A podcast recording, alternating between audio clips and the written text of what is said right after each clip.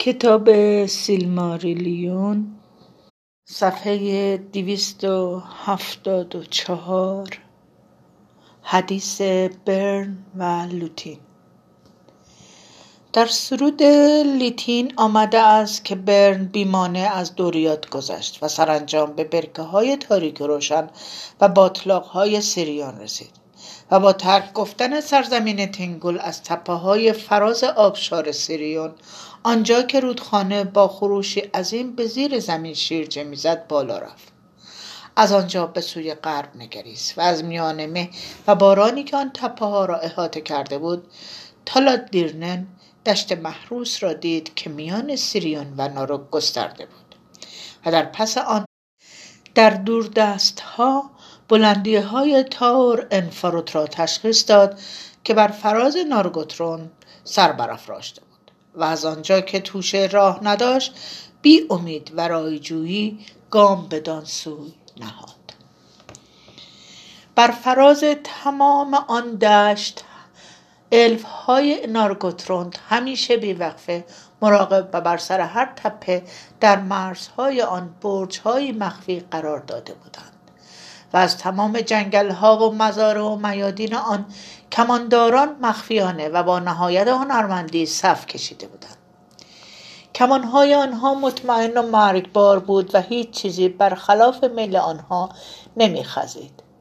بنابراین قبل از اینکه برن زیاد در این راه گام بردارد، آنها از وجود او آگاه شدند و مرگی آنی او را تهدید میکرد. اما او که خطر را فهمیده بود، حلقه فلاگوند را بالا برد و گرچه به خاطر مخفی کاری شکارگران هیچ موجود زنده ای را نمیدید، اما احساس میکرد که او را میبینند و با صدای بلند بانگ زد: من برن پسر براهیر هستم، دوست فلاگوند، من را نزد پادشاه خود ببرید. شکارگران او را نکشتند، اما جمع شده و در کمین او نشستند و به او امر کردند که بایستد. اما حلقه را که دیدند، در برابر او تعظیم کردند. او در میان آنان بود، خسته، درمانده، وحشی صفت، و او را به سوی شمال و به سمت غرب برده و در تاریکی شب راه می رفتند تا راهشان شناسایی نشود، زیرا در آن زمان هیچ پل یا قسمت کم عمقی در سیلاب رودخانه ناروگ در برابر دروازه های نارگوترون نبود. اما بیشتر سمت شمال، جایی که گینگلیت به ناروگ میپیوست، جریان کمتر بود. از آنجا عبور کردند و دوباره برگشتند به طرف جنوب. الف ها برن را زیر نور ماه تا دروازه های سیاه عمارت های مخفی خود بردند. بنابراین برن پیش شاه فینرود فلاگوند رسید و فلاگوند او را شناخت و احتیاجی به حلقه نبود که خاندان بئور و براهیر را یادآوری کند. آنها پشت درهای بسته نشستند. برن در مورد مرگ براهیر و از تمام آنچه که در دوریات رخ داده بود سخن گفت و گریست، چون به یاد لوتین و شادمانیشان افتاد. اما فلاگوند قصه او را با حیرت و ناآرامی شنید و میدانست سوگندی که خورده به مرگ او می انجامد، همانطور که مدتها قبل به گالادریل گفته بود. با دل گرفته با برن صحبت کرد و گفت: واضح است که تینگول مرگ تو را می خواهد، اما به نظر می رسد که مرگ تو فراتر از مقصود اوست. سوگند فیانور دوباره در کار است، زیرا سیلماریل ها با سوگندی از سر نفرت نفرین شدند و کسی که حتی نام آنها را با شوق میبرد، قدرتی بزرگ را از خواب بیدار میکند و پسران فیانور تمام پادشاهان الف را به نابودی میکشانند تا اینکه سیلماریل ها را به دست آورده و صاحب آنها شوند، زیرا سوگند آنها را پیش میبرد. اکنون کلگورم و کورفین در عمارتهای من به سر میبرند و با اینکه من پسر فینارفین پادشاه هستم، اما آنها اینجا در قلمرو من قدرتی بسیار به دست آورده اند و مردم مرا رهبری می کنند. آنها هرگاه که لازم بوده دوستی خود را نشان داده اند. اما من میترسم اگر درخواست تو گفته شود نسبت به تو هیچ رحم یا عشقی نشان ندهم. با این حال سوگند من برجاست و این گونه است که همه ما مورد خشم قرار دادیم. پس پادشاه فلاگوند در برابر مردم خود سخن گفت و کارهای براهیر و سوگند خود را به یاد آنها آورد و اعلام کرد که این مسئولیت بر دوش اوست که به پسر براهیر در زمان نیاز یاری رساند و او اکنون درخواست کمک از فرماندهان را دارد. پس کلگورم از بین گروه برخاست و شمشیر خود را بیرون کشید و گفت: هر کسی که سیلماریل را برداشته و آن را نگاه دارد، دوست باشد یا دشمن، دیو مرگوت باشد یا الف یا فرزند آدمیزاد یا هر نوع موجود زنده دیگری باشد، در آردا هیچ قانون یا عشق یا پیمان جهنم، نه قدرت والا نه هیچ قدرت جادو نمیتواند از او در برابر خشم پسران فیانور دفاع کند، زیرا سیلماریل ها تنها از آن ماست تا پایان جهان. بسیار کلمات دیگر گفت که به مانند کلماتی بود که پدرشان بر زبان رانده بود و با آنها اولین بار شعله شورش نولدور را روشن کرد. و پس از کلگورم کورفین صحبت کرد، نرمتر اما نه با قدرت کمتر، و او در افکار الفها تصویر از جنگ و نابودی نارگوترون را به هم پیوند میداد. پس چنان هراس بزرگ بر دل آنان قرار داد که هرگز بعدها تا زمانی که تورین به دانجا رفت هیچ الفی از آن قلم رو دیگر به جنگی علنی نرفت، بلکه در نهان و با کمین با جادوگری انداختن تیرهای زهرالو تمام غریبگان را دنبال می کردن و پیوندهای خویشی خود را به فراموشی سپرده، و این گونه شد که آنها از شکوه و آزادی الفهای قدیمی دور افتادند و سرزمینشان تاریک گشت. آنها نجوا می کردند که پسر فینارفین مانند یک والا نیست که بخواهد به آنها دستور بدهد و روی خود را از او برگرداندند. اما نفرین ماندوس بر برادران آمد و افکار تاریک آنها بر قلبهایشان نشست. اندیشیدند که فلاگوند را تنها به مرگ بفرستند و تخت و تاج نارگوترون را تصاحب کنند، زینا آنها از کهن‌ترین شاهزادگان نولدور بودند و فلاگوند که میدید این گونه تنها رها شده است، تاج نقره‌ای نارگوترون را برداشت و آن را به پای خود افکند و گفت: سوگندهای وفاداریتان نسبت به من را زود می شکنید، اما من باید سوگند خود را نگاه دارم. با این حال اگر هنوز بر شما سایه نفرین نیفتاده، من باید حداقل چند نفر را با خود همراه ببرم و از اینجا نباید به مانند گدایانی که از دروازه بیرون انداخته شدند بروم. پس 10 نفر بلند شده و در کنار او ایستادند که معروف ترین آنها ادراهیل بود. او خم شد، تاج را برداشت و اجازت خواست که آن تاج تا زمان بازگشت شاه به ناظری سپرده شود و گفت: شما پادشاه من و دیگران باقی خواهید ماند، هر چه که رخ دهد. پس فلاگوند تاج نارگوترون را به برادرش ارادرد داد تا به جای او آنجا را اداره کند. کلگورم و کورفین چیزی نگفتند، اما لبخندی زده از عمارت بیرون رفتند. در عصری پاییزی فلاگوند و برن به همراه 10 نفر از نارگوترون خارج شدند. آنها کنار ناروگ تا منشأ آن در فلاس آیرون سفر کردند. زیر کوه سای افکن آنها به دسته از اورگ ها برخوردند و طی شب به اردوگاه آنها حمله کرده و همه آنها را کشته و لوازم و سلاح‌های آنها را برداشتند. با هنر فلاگوند آنها شکل و ظاهر و صورت‌های خود را شبیه اورگ کرده، بنابراین با پوشش دروغین راه خود را در مسیر شمال ادامه دادند. سخن از راوی.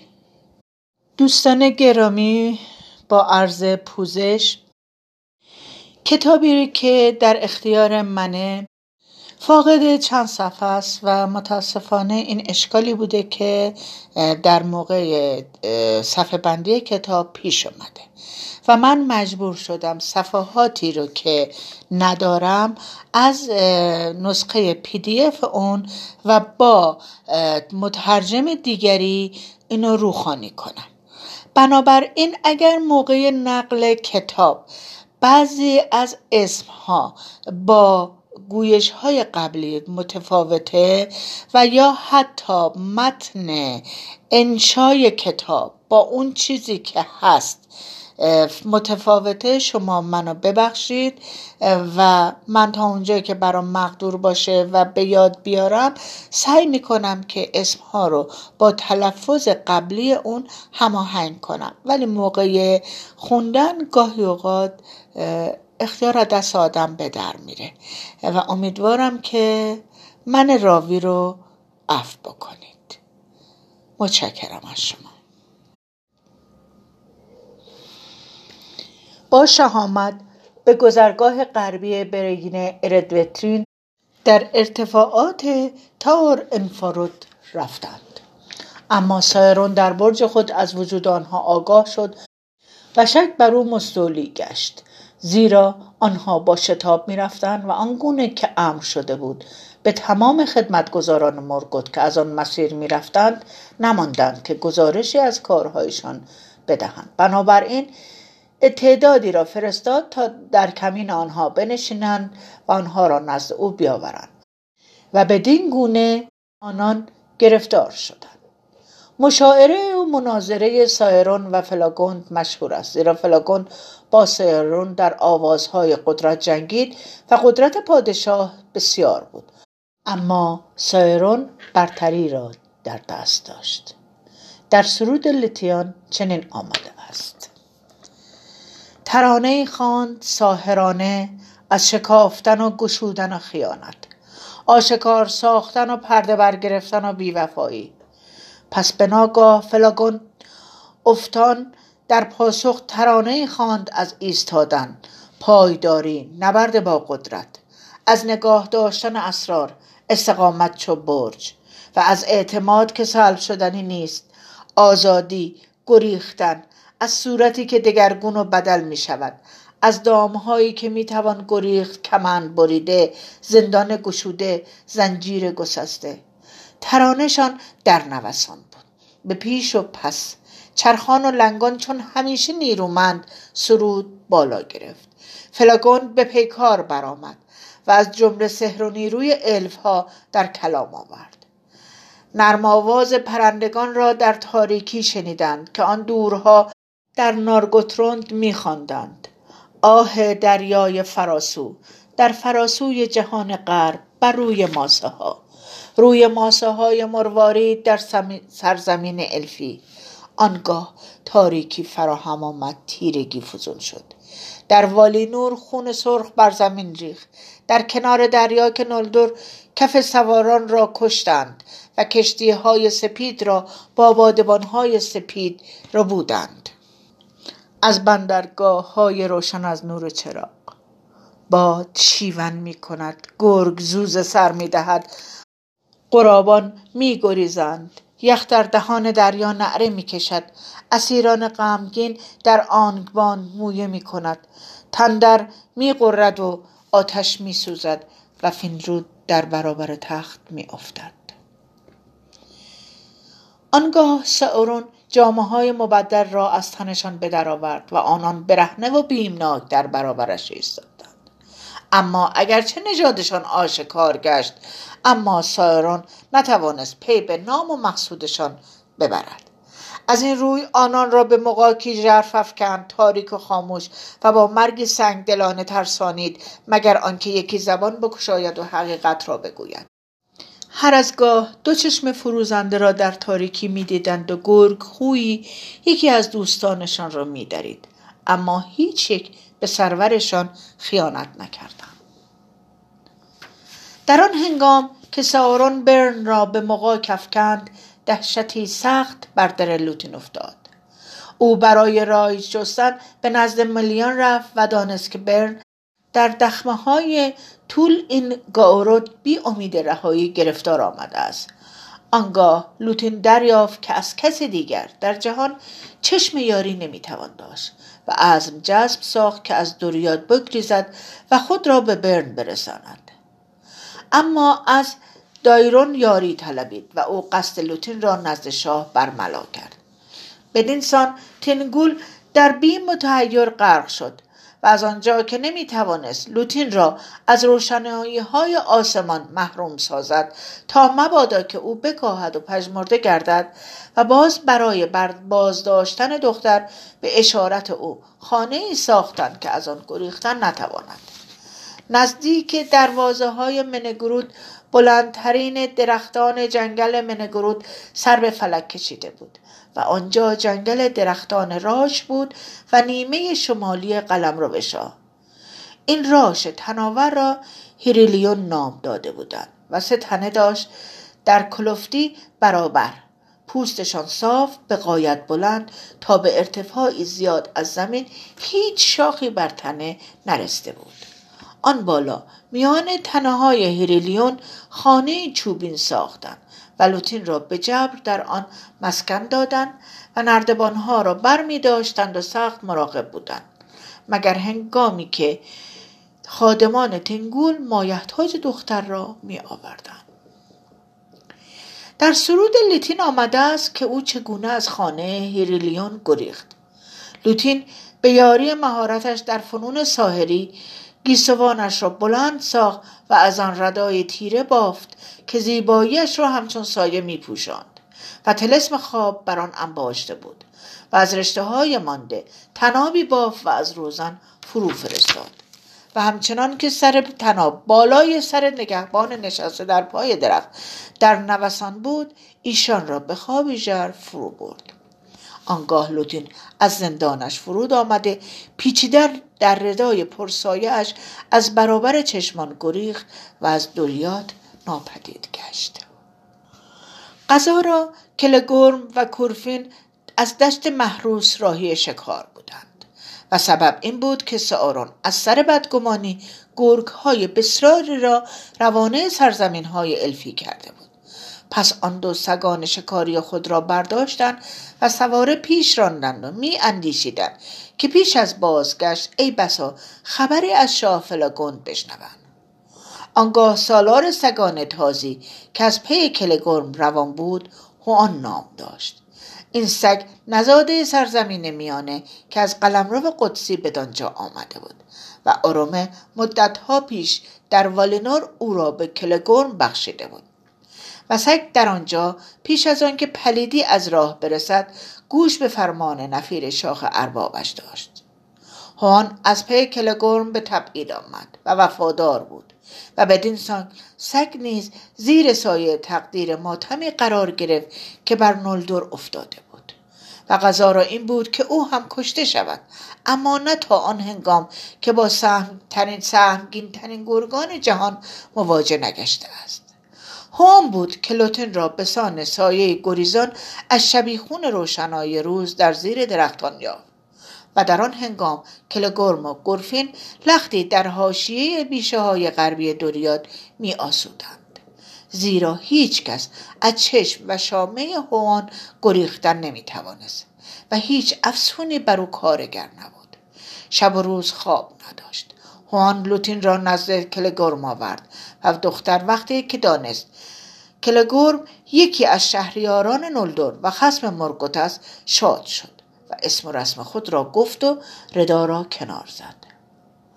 زیبایی ناگهان آشکار گشتش در زیر آفتاب چنان عظیم بود که کلگورم مفتونش شد، اما فریبنده با دختر سخن گفت و نوید داد که اگر با او به نارگوترون برود در صورت نیاز یاریش کند، اما به هیچ روی فاش نکرد که از برن و پویش او که دختر داستانش را میگفت از پیش خبردار است و نیز از اینکه پویش برن با او سخت در ارتباط است هیچ نگفت. بدین سان شکار را نیمه کار رها ساخته و به نارگوترون بازگشتند و به لوتین خیانت کردند. لوتین زندانی شد و بالاپوشش را از او گرفتند و او به مجاز به گذشتن از دروازه یا سخن گفتن با کسی نبود مگر با آن دو برادر کلگورم و کورفین. و اینک به گمان اینکه برن و فلاگوند بی امیدی به یاری اسیرند، قصدشان این بود که بگذارند شاه نابود شود و لوتین را نگاه دارند و به جبر از تینگول بخواهند که دست دختر را در دست کلگورم بگذارد. بدینسان آن دو می توانستند قدرتشان را گسترش دهند و نیرومندترین شهریاران نولدور گردند و بر سر آن نبودند که به تلبیس یا جنگ سیلماریل ها را بجویند و یا کس دیگری را به این کار رخصت دهند تا آنکه تمامی قلمروهای پادشاهی الف در ید قدرتشان باشد. ارادرد را نیروی آن نبود که در برابرشان بایستد، زیرا دلهای مردم نارگوترون زیر نفوذ ایشان بود و کلگورم قاصدانی را نزد تینگول فرستاد تا خواست خود را مطرح کنند. اما هوان سگی بود نیک نژاد و مهر لوتین در لحظه نخستین دیدار به دلش افتاده بود و از اسارت دختر اندوهگین بود. از این روی غالباً به خلوت سرای او می آمد و شبها بر در خانه اش می خفت، چرا که احساسش می گفت پلیدی به نارگوتروند راه یافته است. لوتین در تنهایی غالباً با هوان سخن می گفت و از برن حرف می زد که دوست جمله مرغان و ددانی بود که در خدمت مرغان نبودند و هوان تمامی گفتارهای او را در می یافت، زیرا سخن همه موجوداتی را که زبان داشتند می فهمید. اما فقط 3 بار به او رخصت دادند که پیش از مرگ با کلام سخن گوید.